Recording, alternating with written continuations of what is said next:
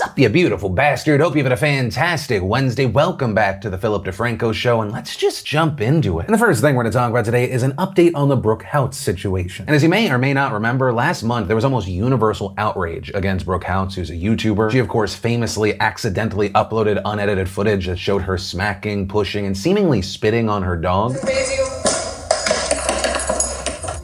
The video went viral. You had people demanding that her YouTube channel be shut down, that the authorities get involved. Brooke released an apology where she also said that she didn't spit on her dog. Also, LAPD officials said that their animal cruelty task force was investigating. And the big update to that situation is, according to new reports, police have decided not to press charges. With police reportedly telling BuzzFeed News, Animal Task Force looked into the matter. Obviously, they saw the video the public had seen. They determined it didn't rise to the level of animal cruelty. With TMZ also citing an LAPD source who said that there wasn't enough evidence to support criminal charges. Houts has been allowed to keep custody of the dog throughout this investigation, but LAPD officials said they would reopen her case if new evidence was presented. Now, online, many have expressed their disappointment over this news, with some also saying that while the police might not be able to take action, the public will always remember Houts as an animal abuser. Some saying that the system is a failure, people calling out the LAPD. And then what seemed to be a common thread was kind of the, the mentioning of the criminal justice system and the online social justice system. With one tweet reading, the police department forgave you, but remember, the internet never forgets though, and every generation generation that has access to the internet will know who you are. Dog abuser. And I guess where I want to end this story update is uh, kind of a question. I mean, one, what are your thoughts in general regarding this topic? But also, two, what are your thoughts kind of regarding that last note that while the law says, you know, we can't actually charge anything criminal, this idea that there is a second system, right? The, the public in general, the, the online uh, continuing knowledge, continually recognizing and reminding people of this exposed moment. And actually, kind of connected to this line of thinking, this general headspace, we have another massive update regarding a story that we covered multiple times over the past few years. And that story is around Brock Turner, who some in the media have called an ex Stanford swimmer, others calling rapist Brock Turner, others saying registered sex offender Brock Turner. And understandably, in the past, he has been the focal point of his story. One, because of the horrific act he inflicted upon another, and two, for what I and many others consider a miscarriage of justice due to his light sentencing. Brock Turner was, of course, convicted of felony sexual assault, but was only sentenced to six months in jail and ended up only actually serving three months, seemingly because the judge was worried about Brock Turner's future. And as some of you might remember, Brock Turner's father was arguing for probation rather than jail time because, quote, that is a steep price to pay for 20 minutes of action out of his 20 plus years of life. And while we were able to read the words of the story of, the, of this young woman who was sexually assaulted, we, we never knew her name. She was referred to as Emily Doe, Brock Turner's victim. But the big update to this story is that has changed. Chanel Miller, the young woman in this story, has now revealed her identity and is speaking out. And among what we've now seen, you had Chanel reading her victim impact statement where she was addressing the court, but also specifically Brock Turner. You don't know me,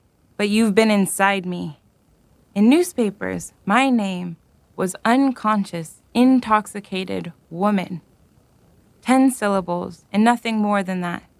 I had to force myself to relearn my real name, my identity, to relearn that this is not all that I am that I am not just a drunk victim at a frat party found behind a dumpster, while you are the all American swimmer at a top university, innocent until proven guilty, with so much at stake. You cannot give me.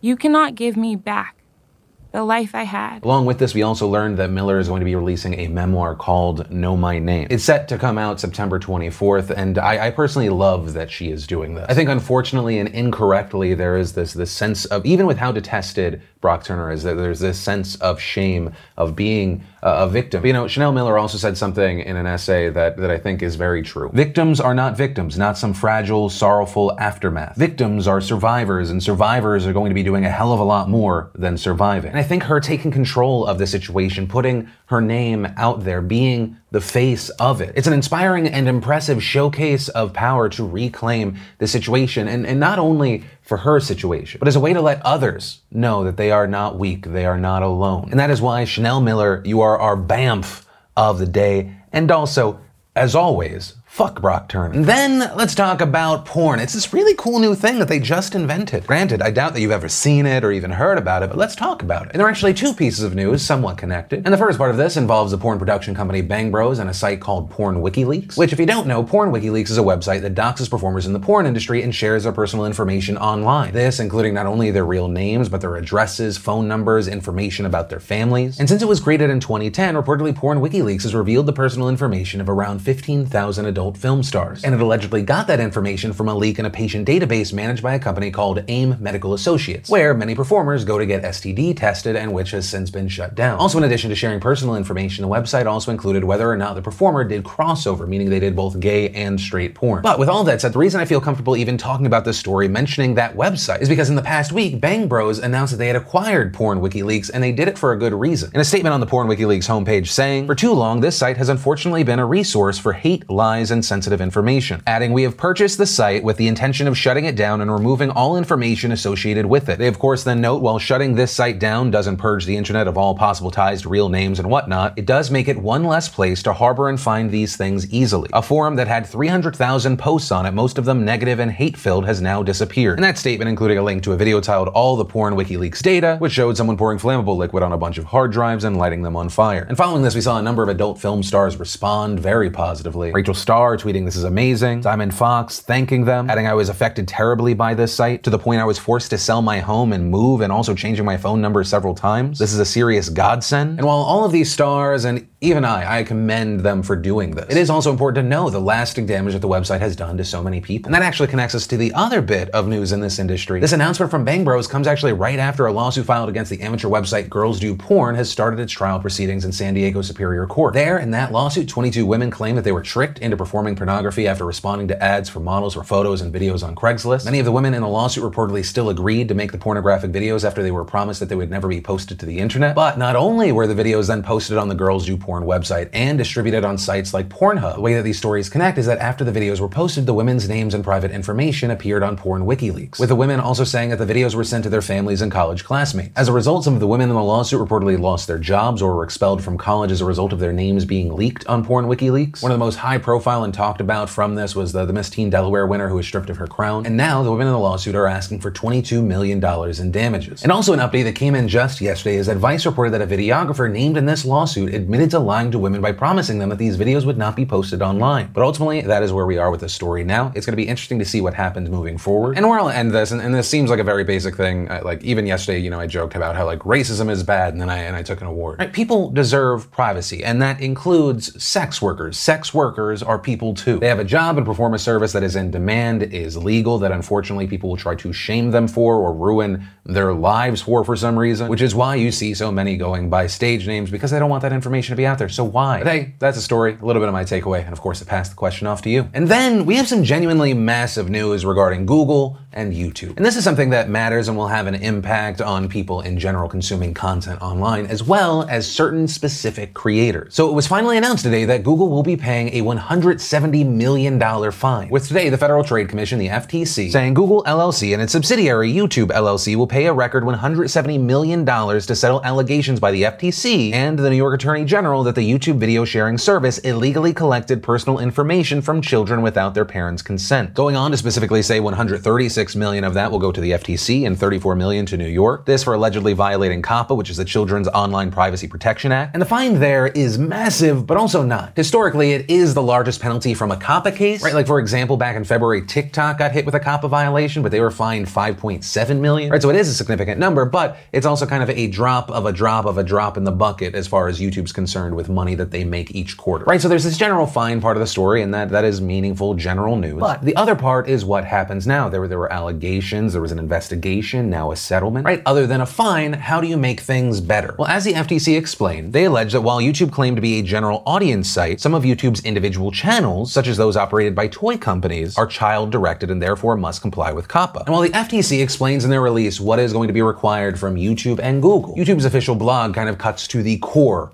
of the matter. And they explain, we are changing how we treat data for children's content on YouTube. Starting in about four months, we will treat data from anyone watching children's content on YouTube as coming from a child, regardless of the age of the user. This means that we will limit data collection and use on videos made for kids only to what is needed to support the operation of the service. Notably here, this is a big one, we will also stop serving personalized ads on this content entirely, and some features will no longer be available on this type of content like comments and notifications. Also adding, in order to identify identify content made for kids, creators will be required to tell us when their content falls in this category. And we'll also use machine learning to find videos that clearly target young audiences, for example, those that have an emphasis on kids' characters, themes, toys, or games. Right, when I talked to YouTube regarding this specific part of it, it appeared that even though YouTube has consistently and even in the post recommends that kids under the age of 13 that they go and they use YouTube Kids instead, there's no way to ever fully know who is actually watching a video when they're when they're logged out or maybe they're logged into a parent's account. So that's why this change and the focus on the content itself is being made. I mean, that part is very big news. That's going to be devastating to a number of channels. Personalized ads are by far the vast majority. So if you have content that is directed for younger viewers, then this is going to be a bad time for you. When talking with YouTube, it appeared that contextual ads will still be possible, but once again, that, that is very much in the minority of ads being put out there, which it appears is also why YouTube went on to say, we know these changes will have a significant business impact on family and kids creators who have been building both wonderful content and thriving businesses. So we've worked to give impacted creators four months to adjust before changes take effect on YouTube, which I will say to me reads very much like they fought for that in their settlement with the FTC in New York. And they go on to say, we recognize this won't be easy for some creators and are committed to working with them through this transition and providing resources to help them better understand these changes. We're also going to continue investing in the future of quality kids, family, and educational content. We are establishing a $100 million fund dispersed over three years dedicated to the creation of thoughtful original children's content on YouTube and YouTube Kids globally. And so, with all that said, where we are right now, it is going to be interesting to see what actually happens four months from now. Right? Regarding that fund, how will that money be dispersed? Regarding kid directed content and the creators making that content, how will they adjust? How will they change? Also, are there going to be people hit that we're not expecting? Right? Part of the question here would be how do you specifically define what is directed towards kids? Right? In YouTube's blog post, they wrote, for example, those that have an emphasis on kids' characters, themes, toys, or games. Right? And so there are going to be some that are clearly defined, right? You have your, your counting and coloring videos with maybe like Disney characters or the Minions, right? A kids unboxing channel where you have a kid seemingly talking to other kids, kids directed. You know, kind of what happens as you get closer and closer to the line, right? Like if you have a young kid playing Roblox or, or Minecraft,